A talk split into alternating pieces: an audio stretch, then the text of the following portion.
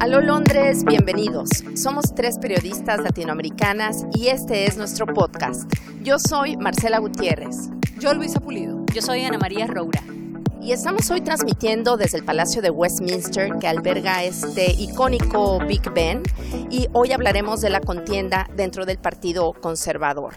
Ya sacaron los guantes de box y quedan dos al final en esta contienda, el legislador Boris Johnson y exalcalde de Londres, por un lado, y por otra parte tenemos en la otra esquina a Jeremy Hunt, quien es hoy el ministro de Relaciones Exteriores. Todo está listo para esta contienda que finalizará aproximadamente la última semana de julio.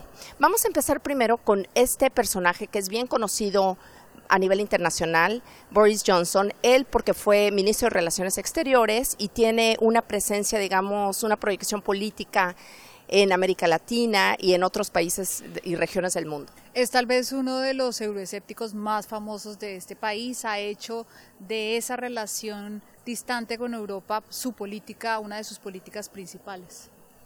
De hecho, estamos hablando de el gran ganador o el que todo el mundo en este momento casi da por seguro que va a ser el próximo primer ministro del Reino Unido. Boris Johnson, para quienes no lo sepan, no nació en el Reino Unido, él nació en Estados Unidos, tiene la doble nacionalidad, es periodista, trabajó muchos años como corresponsal para el diario The Telegraph en Bruselas y cuentan que fue allí un poco donde nació este espíritu euroescéptico y de hecho fue el gran personaje por el Partido Conservador que lideró en el año 2016 la campaña por el Brexit a favor de irse de la Unión Europea, que como sabemos terminó triunfando en aquel momento y de alguna manera es eh, por eso que estamos el día de hoy aquí.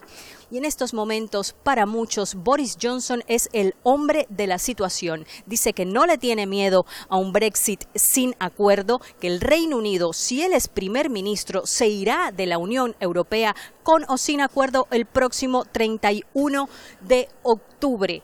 Ha comenzado con muchísima polémica, pero déjame hacer aquí un paréntesis porque una de las cuestiones que caracterizan a Boris Johnson es que es un político dicharachero, es un político populista y es un político popular. Esas son las tres cosas que yo diría lo definen. Es este, este personaje con los pelos despeinados, parece que se oxigenó el cabello, muy, muy rubio, con las cejas blancas, las pestañas blancas casi transparentes. Y llama la atención porque entre sus dichos hay uno de 61 que le publica el conservador diario The Times. Imagínense que le puedan dedicar dos páginas completas a los dichos de Boris Johnson. Y uno de ellos dice, mis probabilidades de convertirme en un primer ministro son tan buenas como las posibilidades de encontrar a Elvis, refiriéndose a Elvis Presley, en Marte, o yo ser reencarnado en una aceituna. Ese es uno de los muchos dichos de Boris Johnson. O sea que él se autodescartaba hace tiempo para convertirse en primer ministro, según este, este dicho. Pero claro que su ambición siempre ha sido llegar al número 10 Downing Street.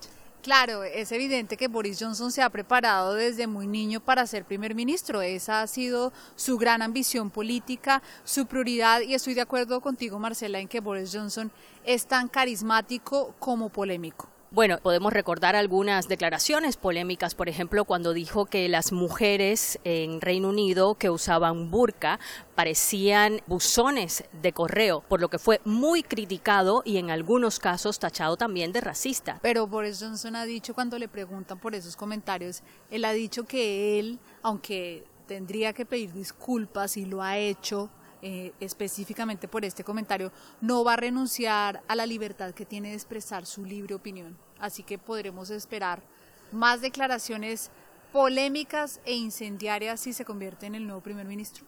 Además de esto es un conservador de hueso colorado. Uno de los dichos es que dice que si tú no puedes, si tú no puedes regresar el reloj a 1904, ¿qué tiene caso ser un conservador? O sea, vamos a regresar a la época del Imperio Británico, vamos a regresar a la época en que no éramos parte de la Unión Europea. Yo creo que por ahí em, viene mucho esta personalidad de Boris Johnson.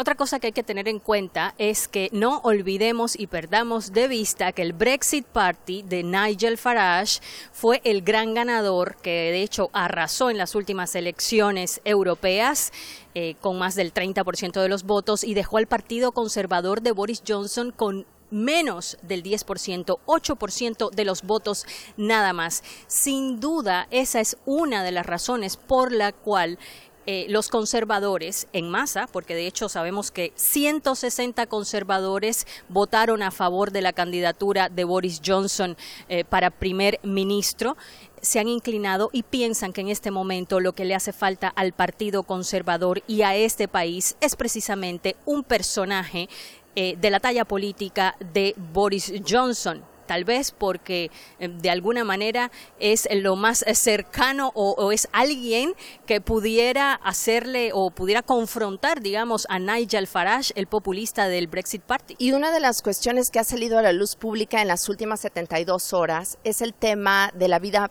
privada de cada uno de estos políticos. Eh, Jeremy Hunt es, es el contrincante de Boris Johnson, es un político serio, es un político que que navega en, un mundo privado sin mayor escándalo. Boris Johnson acaban de sacarle hace unos días una grabación en donde está discutiendo con su novia de 31 años, él es solamente 24 años mayor que ella, esta nueva novia eh, que tiene, eh, tuvieron una gran discusión en donde hubo gritos, en donde hubo pues no sabemos exactamente porque eh, el vecino es el que reportó esa discusión a la policía, llegó la policía y el gran escrutinio de los últimos días es precisamente saber qué pasó, si hubo o no eh, bueno, de que hubo una discusión la hubo, llegó la policía y la policía dijo que todo estaba en orden. Y justamente eh, Boris Johnson se ha negado a responder a este cuestionamiento de qué pasó en esas cuatro paredes pero lo que sí es cierto es que surge el debate a nivel nacional de si debe Boris Johnson rendir cuenta por su vida privada, ahora que es un candidato a ser el nuevo primer ministro del Reino Unido, o si debe mantener esa privacidad. Lógicamente ha generado muchísima polémica, muchísimas preguntas de los periodistas que él se ha negado una y otra vez a responder.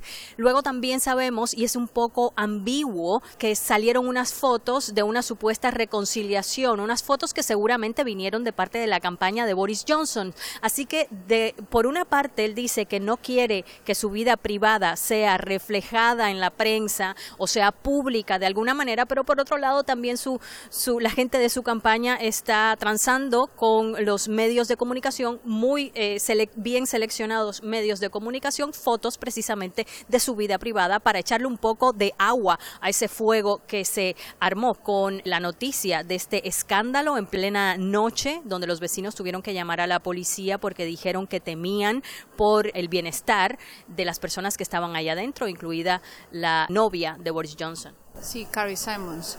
Claro, por supuesto, es un debate muy interesante eh, que han dado los medios aquí en Inglaterra y por supuesto nosotros también, hasta dónde los periodistas podemos informar sobre la vida privada de los funcionarios.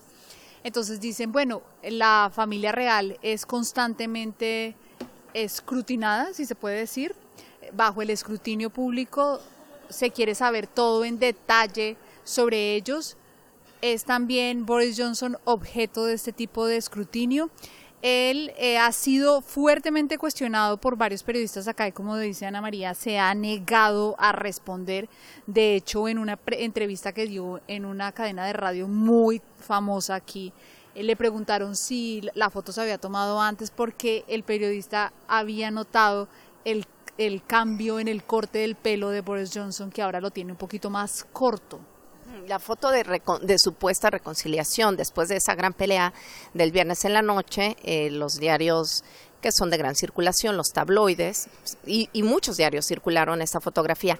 24 veces el periodista Nick Ferrari le hizo esta pregunta a Boris Johnson sobre su vida personal y las 24 veces se negó a responder qué había pasado. Y él lo que dice es que no quiere involucrar a miembros de su familia. Obviamente Boris Johnson tiene hijos, ha estado casado en varias ocasiones, entonces dice no quiero atraer a la familia a, estos hechos y se niega rotundamente y a, cambio de eso empieza a hablar de los logros que tuvo como alcalde de Londres y uno de ellos fue haber traído las Olimpiadas Londres 2012 que llegaron a un final feliz. Sí, pero de nuevo, ¿hasta dónde los medios pueden inmiscuirse en la vida privada de sus funcionarios? En mi país siempre dicen que debe ser y parecer. Así que vemos en qué termina toda esta polémica. O como dicen en México, no hagas cosas buenas que parezcan malas. Y también que a pesar de verse como el favorito de esta contienda, Boris Johnson tiene un serio problema de credibilidad tanto dentro de su partido como al exterior. Muchos piensan que no es un político en el cual se pueda confiar. De hecho, su rival Jeremy Hunt está haciendo una campaña muy fuerte respecto a eso. Recordemos que Boris Johnson además eh, salió hace apenas un mes de un juicio que tuvo precisamente eh, por una acusación de haber mentido durante la campaña del Brexit. Esa, esa famosa campaña era este bus que se paseaba por varias partes del Reino Unido que decía que eh, después de que el Reino Unido saliera de la Unión Europea iba a estar recibiendo 350 millones semanales de libras solamente por dejar la Unión Europea, algo que se ha comprobado que sería totalmente falso porque eh, la deuda que el Reino Unido le tendrá que pagar a la Unión Europea cuando salga, cuando se concrete finalmente el Brexit es de 39 billones de libras esterlinas. Es una deuda que será larga, larga de pagar. Y bueno, hemos hablado ya de Boris Johnson, yo creo que podríamos estar hablando horas y horas de él, porque es un personaje polémico, pero el otro personaje en la contienda es Jeremy Hunt. Jeremy Hunt es el actual ministro de Relaciones Exteriores, también fue ministro de Salud, anteriormente fue ministro de Cultura, él fue el que también estuvo a cargo de Londres 2012, de las Olimpiadas, de los Olímpicos y Paralímpicos. Es un personaje reservado, eh, anti-Brexit, pues yo podía definirlo en una palabra, es un personaje gris. Bueno, y es un poco ambigua su posición actual en cuanto a el tema fundamental que ocupa a los políticos y al país en general, diría yo, que es el Brexit. Tenemos a dos candidatos, Boris Johnson, ya lo sabemos, pro Brexit, sin miedo ninguno a un Brexit sin acuerdo. Y por otro lado tenemos a Jeremy Hunt, que recordemos votó en contra del Brexit en el 2016 y que ahora, lógicamente, como conservador, está haciendo una campaña en la que dice y promete pactar el Brexit porque eso fue lo que por lo que votó el pueblo eh, británico en ese referéndum según él dice lógicamente él lo plantea como un Brexit con un acuerdo él plantea que él va a renegociar con la Unión Europea este acuerdo que hay sobre la mesa y que ha fracasado rotundamente en el Parlamento, pero tengamos en cuenta una cosa, ambos candidatos están proponiendo cosas que parecen un poco imposibles de realizar. Tanto un no acuerdo porque es bien difícil que el Parlamento logre pasar un Brexit sin acuerdo. Hay una clara mayoría en contra de esto tanto la propuesta de Jeremy Hunt de renegociar el acuerdo con Bruselas porque ya hemos escuchado que la Unión Europea ha dicho que ese acuerdo no va a cambiar, sea quien sea el primer ministro británico. También es importante contarles que Jeremy Hunt es reconocido porque habla japonés, que aprendió durante sus años como viajero por el mundo, estuvo en Japón, digamos que se vende como además de un político, como una persona que puede ser un gran gerente que se necesita en este momento en el país, porque él tuvo un negocio muy exitoso con cursos de inglés, se casó con una ciudadana china, él dice por ello que le da muchísima perspectiva para entender muchos otros asuntos que una persona que no comparte con un, con un extranjero no podría. Y Jeremy Hunt es altamente criticado por sus copartidarios del partido Tory, como se le conoce aquí, porque es un Brexitir convertido. Solamente quiero hacer una aclaración, quizá al decir gris me refiero a que no es un político escandaloso, como lo que acostumbramos a ver muchas veces, bueno, un político escandaloso en el sentido de, de, lo que es Boris Johnson. Está más como en la línea de Theresa May, en ese sentido. Eh, me parece que va a seguir mucho la línea inicialmente de Theresa May y después obviamente se deslindará de ella. Pero el gran favorito en esta contienda del Partido Conservador eh, es, es, Boris Johnson. Votarán 160 mil miembros del Partido Conservador y habrá un nuevo primer ministro en la última semana de julio. Tenemos uno de nuestros oyentes que estaba preguntando cómo era el sistema de elección. A Jorge en Ciudad de México que nos escucha, le contamos que eh, efectivamente se presentan los candidatos porque recordemos que solamente estamos escogiendo al nuevo líder del Partido Conservador que fue el último que ganó las elecciones y por lo tanto ese nuevo líder del Partido Conservador se convertirá en el primer ministro. Es una contienda en la que los otros partidos no tienen ni voz ni voto. De 10 candidatos que teníamos eh, hace apenas unas semanas, quedaron estos dos candidatos y eh, ahora serán las bases, los miembros del Partido Conservador, apenas 160 mil en el país, los que votarán y parece que Boris Johnson le saca más de 30 puntos de ventaja a Jeremy Hunt en esa contienda.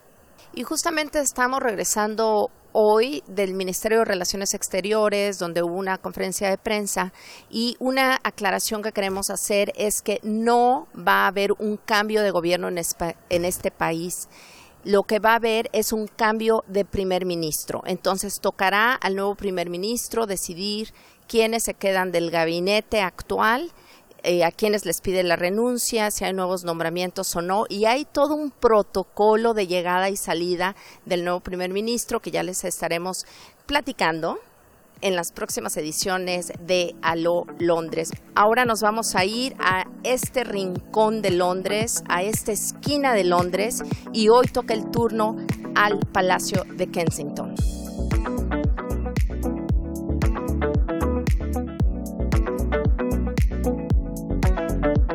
Estamos aquí en el Kensington Palace básicamente porque estamos celebrando el país Reino Unido está celebrando los 200 años del nacimiento de la reina Victoria, que es una de las monarcas más, más reconocidas, porque estuvo durante todo el esplendor del Imperio Británico y es la segunda reina más longeva en la historia de la monarquía. Victoria ascendió al trono con 18 años y estuvo 63 años. Escuchen, 7 meses y 2 días hasta su muerte. Victoria se casó a los 21 con Alberto, su matrimonio duró 20 años y tuvo nueve hijos. Una de las cosas más lindas para todos los románticos latinos es que en el Kensington Palace hay un lugar especial donde se puede visitar la residencia de la reina Victoria y su salón, su despacho, donde se encuentran cartas de amor muy, muy lindas. Dirán, no, pero ay, historia. Se casaron enamorados. Sí, se les nota, tuvieron nueve hijos, solamente les dejo ese dato.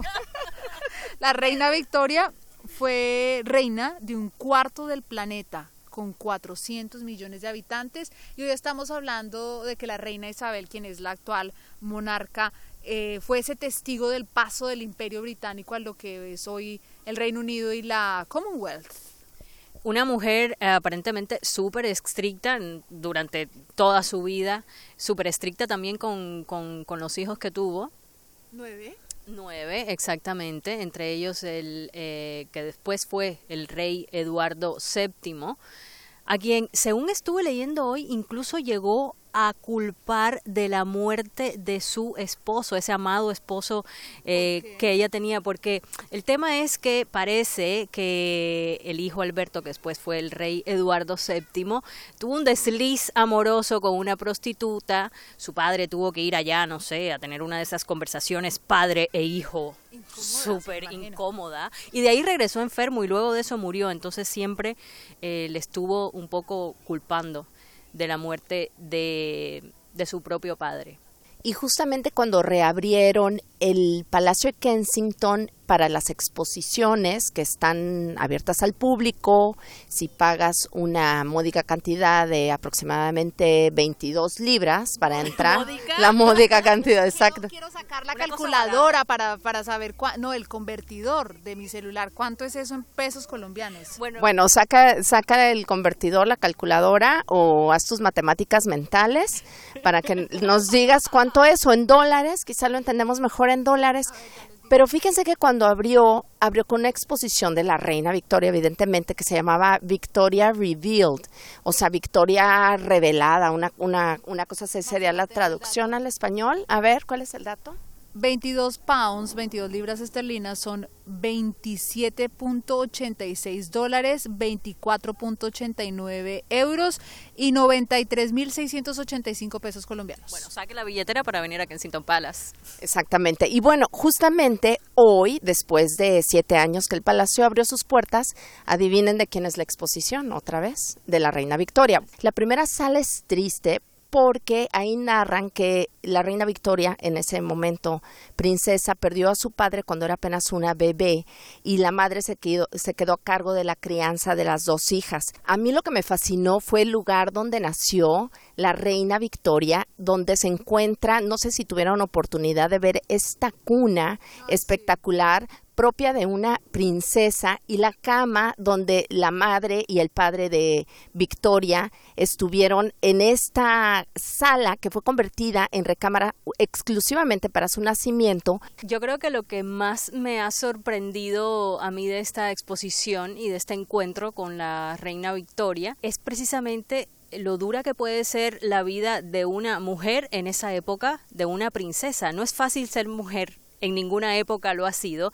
Y me sorprendió mucho sobre todo el tema de la educación y cómo desde los cuatro años dos hombres estaban a cargo de la educación de la reina Victoria para convertirla en lo que iba a ser en el futuro, una reina. Pero esa princesa tuvo una especie de sistema Kensington, así era como se llamaba, una especie de, regla que tenía que seguir en todo momento. Por ejemplo, me llamó la atención que no podía tener su propio cuarto, no podía tener... Eh, acceso a determinados lugares como la escalera si estaba completamente sola, tenía que seguir una dieta rigurosa y una dieta muy especial basada básicamente en comer ovejas sin muchos condimentos, etcétera. En todo caso era bastante detallado todo aquello que esta princesa con tan solo cuatro años, esta vida de restricciones que ya se le veía venir y llama mucho la atención además que sus tutores eran dos hombres. Muchos dicen que esta serie de eh, medidas o, esta serie de reglas al final que tenía que seguir estaban eh, dadas para garantizar su seguridad, etcétera, pero muchos historiadores dicen que detrás de eso estaba eh, la necesidad de mantener a esta reina controlada. Y queremos seguir llevándoles de la mano por estos rincones, por estas esquinas de Londres en este podcast que agradecemos muchísimo que nos estén escuchando y que hemos recibido comentarios muy positivos en el primer podcast que grabamos desde el número 10 de Downing Street.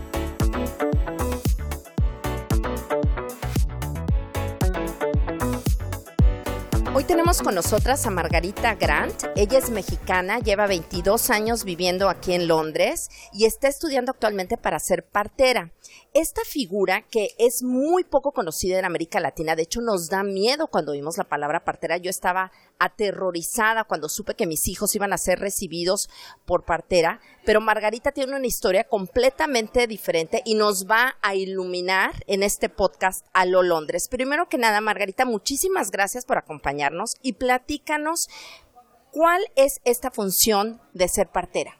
Con mucho gusto, Marcela.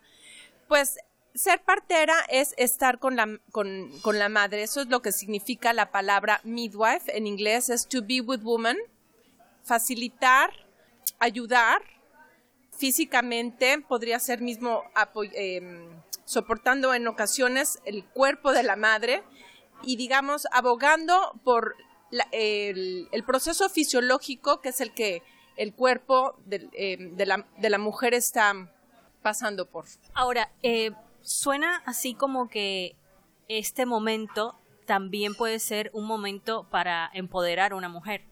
Así es, el médico ha sido en general hombre, ¿no? Entonces, aunque puede haber eh, parteros hombres, la tendencia es que la mujer está, digamos, defendiendo un poco este, este espacio, este momento, esta acción que es el parir. Entonces, la función de la, de la partera es, digamos, pues eso, facilitar para que idealmente haya la menor intervención posible. Efectivamente, ese es un término del cual hablábamos hace rato. Eh, la situación es que, digamos, en, por muchos años el proceso mm, fisiológico ha sido intervenido, mucha intervención médica en un ámbito hospitalario y el parto no necesariamente debe de llevarse a cabo en el hospital, se puede llevar a, cabo en casa también. Margarita, lo primero es decirte que nos encanta tenerte. Me parece que la labor que tienes es extraordinaria. Yo creo que sobre todo nosotras que somos periodistas y acostumbradas a dar malas noticias, no te imaginas la felicidad que me da conocer a alguien que todos los días da vida y alegría al mundo. Así que muchas gracias. Y me llama mucho la atención cuál es esa diferencia entre un médico y la partera. Y tú dices que no necesariamente en un parto se necesita un médico salvo en una eh, condición extrema, porque por, yo soy colombiana y en mi país lo que sé es que se tiene un bebé con un médico entonces, ¿por qué aquí no? La diferencia básicamente es que a lo largo de los años, digamos, ancestralmente, la mujer siempre ha tenido a alguien que la ha acompañado a, parir. Claro, hay situaciones en donde la madre puede, la mujer puede dar a, luz sola, pero en general suele recibir apoyo. Digamos, la diferencia es que el médico ha tenido la tendencia a intervenir entonces eso significa con analgesia, con mismo instrumentos, lo que se llaman forceps. Pero la midwife está abogando para que el cuerpo de la madre funcione sin que se le esté, digamos, molestando. ¿Por qué? Porque el, digamos, la segregación hormonal del, que, que, viene del cerebro está llevando a que el proceso se lleve a cabo lo más natural posible. O sea, no necesita necesariamente de analgesia o de, instrumentos. Y yo también te quería preguntar, normalmente asociamos el término partera a alguien que aprende sobre la práctica, a estas comunidades rurales en América Latina, en donde no hay médicos.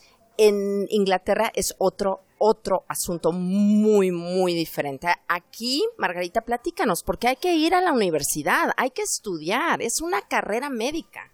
La carrera de midwife es um, una que empezó, digamos, a formalizarse el, estudio hace unos um, aproximadamente 100 años aquí en Inglaterra. Las mujeres empezaron siendo, pasaron de ser enfermeras a eventualmente a formalizarse la profesión de midwife, en donde se, establece un acto del Parlamento en donde no cualquier persona puede, digamos, atender un parto. Entonces, la profesión de las um, parteras, de las midwives, empieza a ser una, digamos ya formal, digamos en la actualidad son tres años lo que tiene uno que estudiar. Pueden también las enfermeras, después de, de, de graduadas, hacer un curso de 18 meses, pero el curso que yo estoy haciendo es lo que le llaman Direct Entry, de, a tres años de estudio. También em, me parece importante en América Latina hay una gran tendencia últimamente, la he visto, al tema de la cesárea. ¿Cuál es la diferencia entre un parto con cesárea, aunque a veces sabemos que es inevitable, y un parto natural o un parto con sentido, como muchas mujeres empiezan a hablar ahora, eh, un parto con partera o un parto en un ambiente médico? ¿Cómo cambia esto la situación? son situaciones muy, muy diferentes. ¿Por qué? Porque la, cesárea es una intervención, es lo que se dice cirugía mayor, ¿no? O sea, eso es necesario únicamente cuando hay un riesgo alto durante el embarazo o cuando en el trabajo de parto surge una situación de riesgo en donde se hace con anticipación, no se espera al, al momento este, último, pero pueden también, claro, situaciones de emergencia en donde se interviene rápidamente. Sin embargo, esto, estamos hablando de que estos es, son más las excepciones que la regla. ¿Por qué? Porque el cuerpo de la, de la mujer está hecho para parir. Entonces, la, yo creo que es muy importante, y en particular la mujer latinoamericana, que cobre conciencia de que su cuerpo lo puede hacer. O sea, tenemos, yo creo que principalmente miedo al dolor, pero el dolor... Eh, como se los comentaba, es aliviado en gran medida por las hormonas naturales que está produciendo el cuerpo de la mujer en un proceso en donde se le está, en la medida de lo posible, eh, digamos, como molestando lo menos, lo menos posible. O sea, cuando hay, está la mujer en, podría ser mismo en su casa, este, está en un ambiente en donde ella está en control, en donde no se siente amenazada. Entonces, hay más tendencia a estar más relajada y mismo puede ser esto también en un hospital o puede ser en un birthing center, en un centro de, de, nacimiento. Maternidad. Una maternidad, pero eh, que sea, digamos, dirigida por, por parteras en donde está la mujer en una habitación oscura, donde, eh, bueno, no, no totalmente oscura, ¿no? Pero digamos se pueden poner, no sé, este, un poco de iluminación indirecta para, para que esté, haya tranquilidad y relajación. Eso es un punto muy, muy importante. ¿Para que Para que entonces no, no se sienta uno, digamos, con un dolor extremo que signifique que se tenga uno que, ir al hospital. Esto eh, en un parto en casa. Pero en un parto en el hospital también se puede provocar un ambiente así de relajación. Margarita, yo quería preguntarte un poco ahora acerca de tu experiencia y un poco tu historia personal, que es muy, muy, muy interesante. Eres una mujer ya con hijos eh, que están haciéndose adultos y en este punto de tu vida te conviertes de nuevo en una estudiante de una carrera además muy particular. Es una historia bastante inspiradora, pero entonces cuéntanos un poco más cómo llegaste acá. Bueno, yo precisamente a mí lo que me inspiró ser eh, hacer, empezar esta carrera ha sido el, el haber parido aquí. ¿Por qué? Porque cuando yo llegué, yo estaba ya embarazada de, mi primera hija y el cuidado em, del parto y el cuidado mismo prenatal y, y especialmente el postnatal me gustó mucho.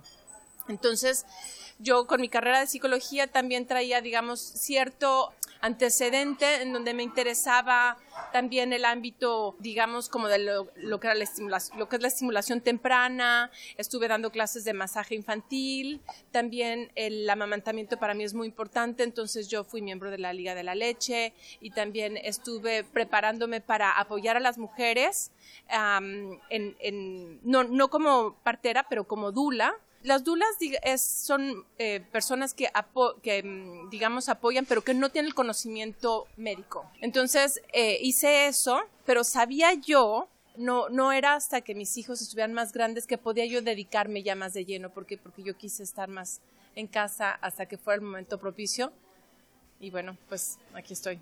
¿Y cómo fue recomenzar y llegar de nuevo a las aulas? Después de haberla dejado hace tiempo. Y yo creo que muchas de las personas que nos están escuchando se han reinventado a través de los años, sobre todo mujeres que después de criar a sus hijos o a la mitad de la crianza deciden, me regreso a la universidad o me regreso a terminar la preparatoria que no terminé. ¿Cómo fue en tu caso? Cuéntanos. Principalmente el apoyo de, de mi familia, digamos, de mi esposo, fue muy importante ¿Por qué? Porque como yo aparte no estudié, hice mis A levels ni mis eh, GCSEs ni lo que se necesita en este país, tuve que hacer un curso extra ah, de un año que es el que me dio el, digamos, el, nivel para regresar a la universidad, porque a pesar de que yo tenía una licenciatura en psicología, como tengo muchos años de vivir aquí, para el, digamos, sistema educativo, como que no era suficiente porque había yo estado mucho tiempo fuera de, de ámbito, ¿no? Del sistema. Entonces, así fue.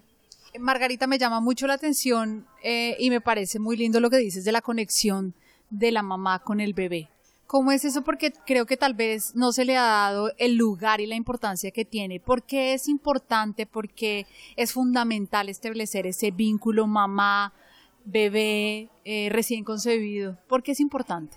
Bueno, principalmente la, mm, el desarrollo neuronal es eh, estimulado por, por esta conexión digamos, por un lenguaje verbal, o sea, como que sentimos que un poco tonto, ¿no? Como que hablarle a la barriga, ¿no? Pero, pero el bebé empieza a escuchar a partir de las 20 semanas. Entonces, es, esa conexión es muy importante, por lo que decía hace rato, el, desarrollo neuronal inútero y también en, eh, una vez nacido el bebé, o sea, el cerebro es, como es muy tierno, está, digamos, haciendo todas estas conexiones, ¿no? Y el vínculo con la madre, pues, es, es el principal de esa vida, ¿no? Es, es uno que idealmente se tiene que establecer, pues, lo más pronto posible. Margarita, cuando hablas de los partos, cuando hablas de dar vida al mundo, se te iluminan los ojos, se nota que te encanta, que es una pasión.